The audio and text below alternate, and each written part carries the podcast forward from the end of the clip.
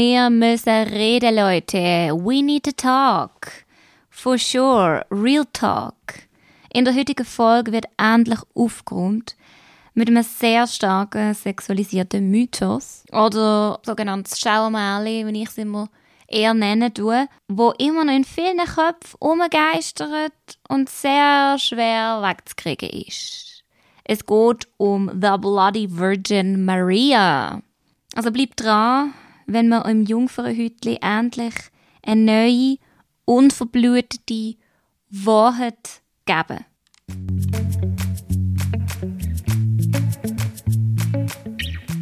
Hallo zusammen, hier ist eure Nadja. Schön, dass du wieder dabei bist zu einer neuen Folge von Sexquisite for Youth. Dem Podcast rund um eine freie, individuelle Sexualität, so einzigartig, jung und fresh, wie du es bist. Hier erfährst du, wie du deinen Körper lernst zu begreifen und lustvoll damit umzugehen. Wie du kannst mutig sein und dich ausprobieren, damit du eine schöne und gesunde Sexualität kannst leben, so wie es für dich passt. Zusammen besprechen wir eine bunte Palette von Fragen und machen sie so in unserer Gesellschaft sichtbar. Ich freue mich, dass wir zusammen auf diesem Journey unterwegs sind.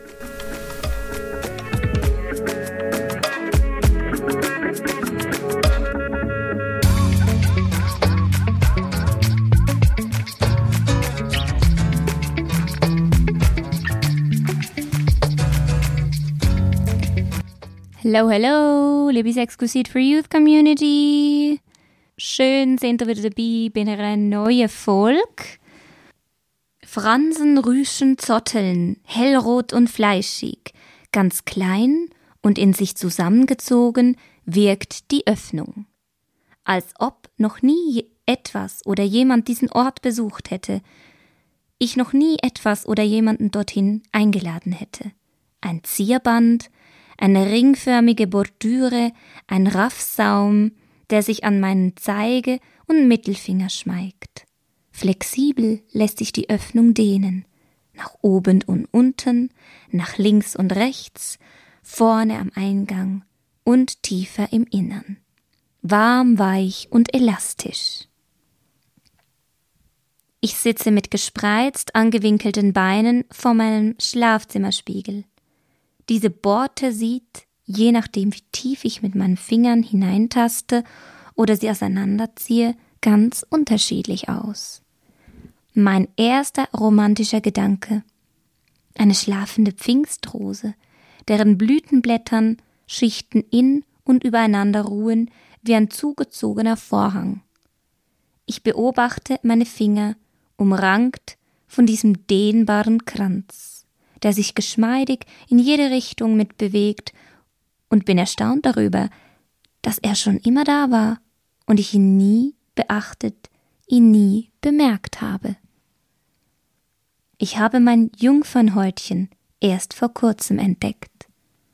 Und zwar zeitgleich mit der Erkenntnis, dass es gar kein Jungfernhäutchen gibt. Mit Mit diesen Worten starten wir heute in die neue Podcast-Folge, und mit diesen Worten startet auch das breitbeinige Heftli. Das Jungfernhäutchen gibt es nicht, von der Autorinnen Olivia und Aisha. Sie verbinden Feminismus und Kunst und machen sexuelle Bildung, also Aufklärung, wo eben sich mit sehr verschiedene Themen von der Sexualität befassen, und eines von ihren wichtigsten Themen ist genau das Thema vom Jungfernhütli. Und wie sieht es bei dir aus? Hast auch du schon mal so eine Selbsterkundung von deinem und so eine Begegnung mit deinem Schleimhautkränzli können haben? So eine Begegnung, so eine Entdeckungstour eigentlich? Wer hat sie nicht alles schon mal gehört, die Sätze? Tut's beim ersten Mal weh und blutet's? Die Frage ist leider immer noch eine der häufigsten, wo wir als SexualpädagogInnen gestellt bekommen. Wer hätte dich entjungfert? Oder die Aussage, ich bin ja keine Jungfrau mehr. Das erste Mal tut halt immer ein bisschen weh. Nur ein richtiger Penis wird dich zur Frau machen. Pass aber auf. Kein Sex vor der Ehe. Und nur wenn du dich bereit fühlst. Es locken Hymen-Rekonstruktionen zum Aktionsrabatt auf gewissen Plattformen. Wer hätte denn deine Blumen pflücken? Benutze keine Tampons, sonst reisst sie das Jungfernhäutchen. Wenn es blutet, weisst du, dass sie noch Jungfrau war. Stop Bullshit Radio! Fertig! Würg, ich kriege jetzt wirklich gerade einen Brechreiz von so vielen schrecklichen Aussagen. Und doch finden sie statt. Tagtäglich kommen sie aus irgendwelchen Mündern von irgendwelchen Menschen. In unserem Spruch verwenden wir sehr oft die Begrifflichkeiten und sind uns gar nicht so im Klaren, was wir damit eigentlich weitertragen, was wir weiter streuen und wenn wir es immer wieder so verwenden, tun wir es auch zementieren. Das heisst, wir tun über den Spruch den Mythos aufrechterhalten. Für Wissen, was braucht es für Diskussionen, dass Menschen genau solche Aussagen, wie wir jetzt vorher gehört haben, nicht mehr machen. Und dass wir, wie im Intro gehört, einen anderen Zugang finden zum Thema, was denn eigentlich alles vorhanden ist bei unseren Sexualorganen, vor allem bei den weiblich gelesenen Sexualorganen, was dort alles dazugehört, wo immer noch tabuisiert wird, wo immer noch als unrein bezeichnet wird, wo immer noch schambehaftet ist. Und der Zugang, dass man es in einem anderen Bild kann sehen, der ist wichtig. Und darum mache ich heute auch die Folge zum Thema Bloody Mary. Aber was ist es denn jetzt wirklich? Das vermeintliche Jungfernhäutchen ist definitiv keine verschliessende Hautfalte. Es ist keine Hautmembran, wie jetzt die Haut auf meinem Arm. Sondern es ist eine kranzförmige Ansammlung von Schleimhautfalten, Schleimkränzchen, und befindet sich ca. 1 bis 2 cm nach der Vaginalöffnung. Es wird auch mit dem moderneren Begriff vaginale Corona, was Krone bedeutet, Kranz bedeutet, bezeichnet. Kannst du das sicher gut merken, gell? Nach 2 Jahren Pandemie. Twinker, Twinker. Sie kann ganz unterschiedliche Grössen und Formen haben, wie zum Beispiel ein Faltenrock oder dünne Bändeli, die sich über die Vaginalöffnung strecken, wie so Gummibänder. Bei ca. 8 von 10 Personen ist das Schleimhautkränzchen so ringförmig gerafft, wie so eine Girlande. Bei ca. einer Person ist es eher etwas fransig. Und in sehr, sehr seltenen anatomischen Ausnahmen ist der Vaginaleingang teilweise oder ganz verschlossen. Ich habe dazu auch noch ein paar Abbildungen in den Shownotes verlinkt, damit du eine Ahnung hast, von was ich rede. Das ist sich nämlich immer nicht ganz einfach zum Vorstellen. Bei teilweise oder ganz verschlossenen Schleimhautformen, wenn zum Beispiel der vaginale Ausfluss oder das Menstruationsblut nicht abfließen können, ist unter anderem eventuell eine Operation erforderlich, also ein medizinischer Eingriff. Oder auch wenn zum Beispiel das Einführen von Menstässchen, von Tampons oder bei eindringendem Sex nur unter Schmerzen, wenn das nur unter Schmerzen möglich ist, ist auch auf eine OP vielleicht hinzuweisen. Warum gibt es jetzt das Schleimhautfältchen? Warum gibt es überhaupt so eine vaginale Corona? Da weiss man aus der Forschung, aus der Medizinal-, aus der Sexualforschung, es ist ein Überbleibsel von der Schwangerschaft.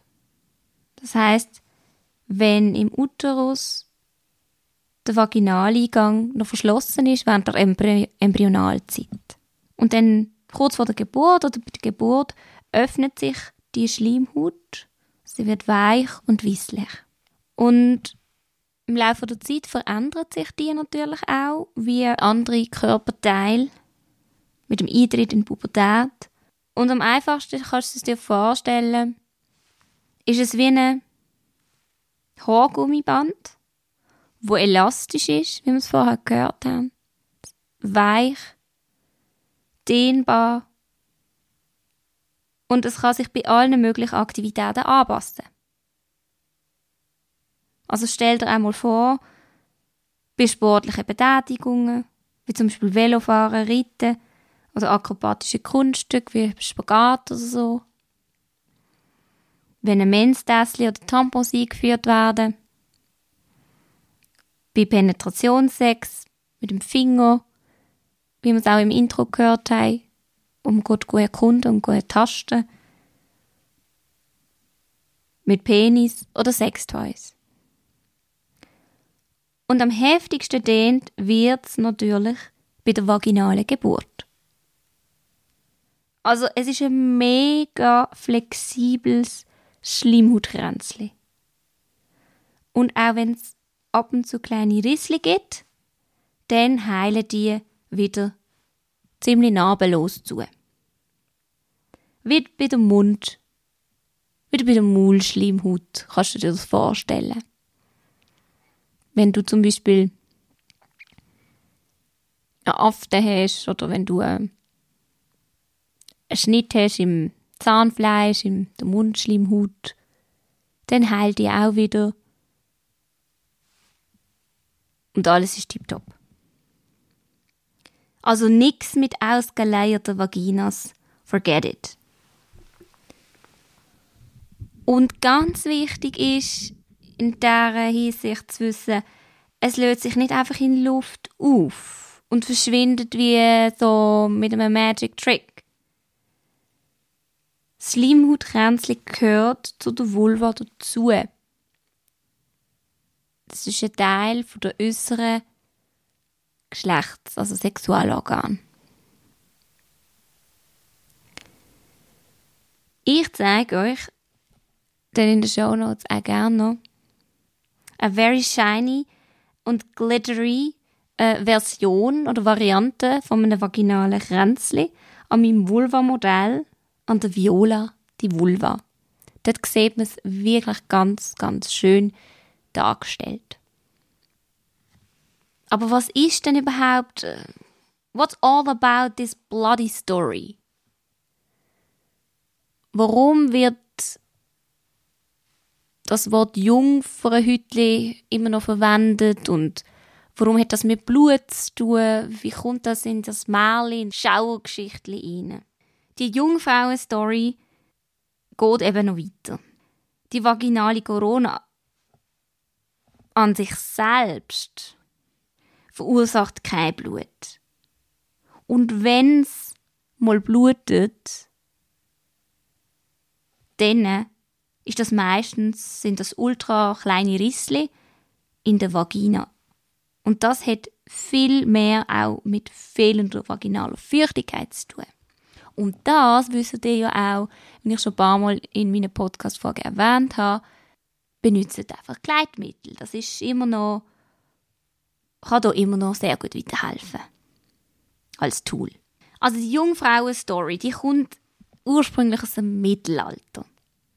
Und hebt sich eben bis heute mega hartnäckig in verschiedensten, sehr traditionellen Kulturkreisen oder religiösen Riten. Das Jungfrauenblut kommt so aus einer Zeit, wo es noch keine Vaterschaftstests gegeben hat oder eben DNA-Analysen oder Abstammungsgutachten. Dort hat eben die Blutsverwandtschaft noch so wie die Familienzugehörigkeit bewiesen. Und für die Ehegatten, also für die Männer, war es sehr wichtig gewesen, zu wissen, eben, welches Kind ist aus ihrem eigenen Fleisch und Blut und gehört eben ihnen oder gehört zu ihnen. Weil dort hat es noch so den Rechtsanspruch gegeben aufs Erbe, also das, was man dann erbt, wenn die Eltern sterben. Und das ist so der Grundsatz, wer mein Blut hat, ist mein Erbe. Und wenn man eine Jungfrau zu einer Ehegattin genommen hat, hat man das als vermeintlich sicheren Beweis gedacht, wenn man gewusst hat, okay, die ist Jungfrau und bei der Hochzeitsnacht, wenn man dann auf dem Bettlaken Blut vorfindet, dann ist das ein glaubwürdiger Beweis, dass eben die Frau noch Jungfrau war. Es ist einfach ein mega scheiß patriarchalischer Begriff. Sorry, dass ich jetzt so Kraftausdrücke so benutzen muss. Und es bringt im Grunde genommen einfach mehr Elend und Missverständnis und einfach extrem viel Abwertung von Menschen mit Vulva. Und ich stelle euch jetzt mal eine Frage. Wieso ist jungfräuliches Blut, wieso gilt das als rein und erwünscht? Und es wird sogar gefordert als Beweis, dass eine weiblich gelesene Person vorher noch nie Sex gehabt hat. Und dann wird sie bestraft oder bedroht, als unrein und schmutzig bezeichnet. Es wird Gewalt gegen sie angewendet oder sie wird sogar mit dem Ehrenmord bestraft, wenn sie diesen Beweis nicht liefern kann, dass sie noch rein ist, noch unbefleckt. Und dass sie zu krassen, crazy Methoden ergreift, um zu beweisen, dass sie noch Jungfrau ist, dass sie ihr eigenes Menstruationsblut aufbewahrt oder dass sie sich irgendwie einen Finger schneidet, damit Tröpfchen dann auf dem Bettlaken können sein oder dass künstliches Blut verwendet wird, nur um den Mythos, den Beweis zu liefern oder sogar eine Operation in Kauf genommen wird, wo die Schleimhautfältchen ganz, ganz eng aneinander genäht werden, damit sie eben erfolgreich bei vaginalem Verkehr schmerzhafte Verletzungen entstehen und dann, dass das dann Blutungen verursacht. Wie krank ist diese Vorstellung bitte? Wie krank? Während hingegen das Menstruationsblut als unrein angesehen wird, tabuisiert wird, und wir irgendwie von Erdbeerwochen schwätzen oder die runde Tante kommt vorbei und in der Werbung wird blaue Flüssigkeit dargestellt. Danke an Always, wo jetzt endlich die Botschaft langsam kapiert hat und in ihren Werbungen doch rote Flüssigkeit jetzt verwendet. Immerhin sind wir jetzt dort einmal ein bisschen einen Schritt vorangekommen. Es ist aber wirklich elend lang gegangen. Also eben, dass man einfach irgendwie so Codes verwenden, damit man ja niemandem zu nahe treten und irgendwie am Arbeitsplatz vertuschen, dass man ja jetzt gerade am Menstruieren, am Bluten sind oder daheim am Küchentisch. Nein, sorry, es ist jetzt einfach Zeit, um den Maulkorb ablegen. Bitte nennt es beim korrekten Namen. Ja, ich tropfe gerade aus meinem Uterus und aus meiner Vulvina, weil ich ein zyklisches Wesen bin. Und es floatet bei mir gerade so richtig gut und das überläuft fast. Ja, genau, so Worte sind nötig. Als Take-Home-Message an euch. Benutzt die Wörter Jungfrauhütli und Hyme bitte nicht. Weil es missverständlich ist und irreführend, weil es eben mit Membran oder mit Haut im Kopf verstanden wird. Und das ist keine Haut, die platzt oder eine Frischhaltefolie, die risst oder irgend sowas. Es werden, die Begriffe werten einfach die Menschen mit Vulvina einfach ab und geben ihnen nicht den Anspruch, den sie eigentlich verdient haben, auf eine liberale Sexualität können zu leben.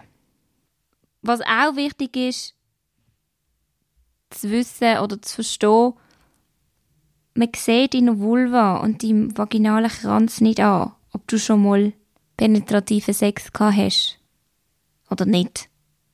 Auch wenn leider viele Menschen mit Vulvina die Erfahrung machen müssen, dass ihnen das unterstellt wird, sogar eben auch bei Sexualdelikten, bei Vergewaltigungen,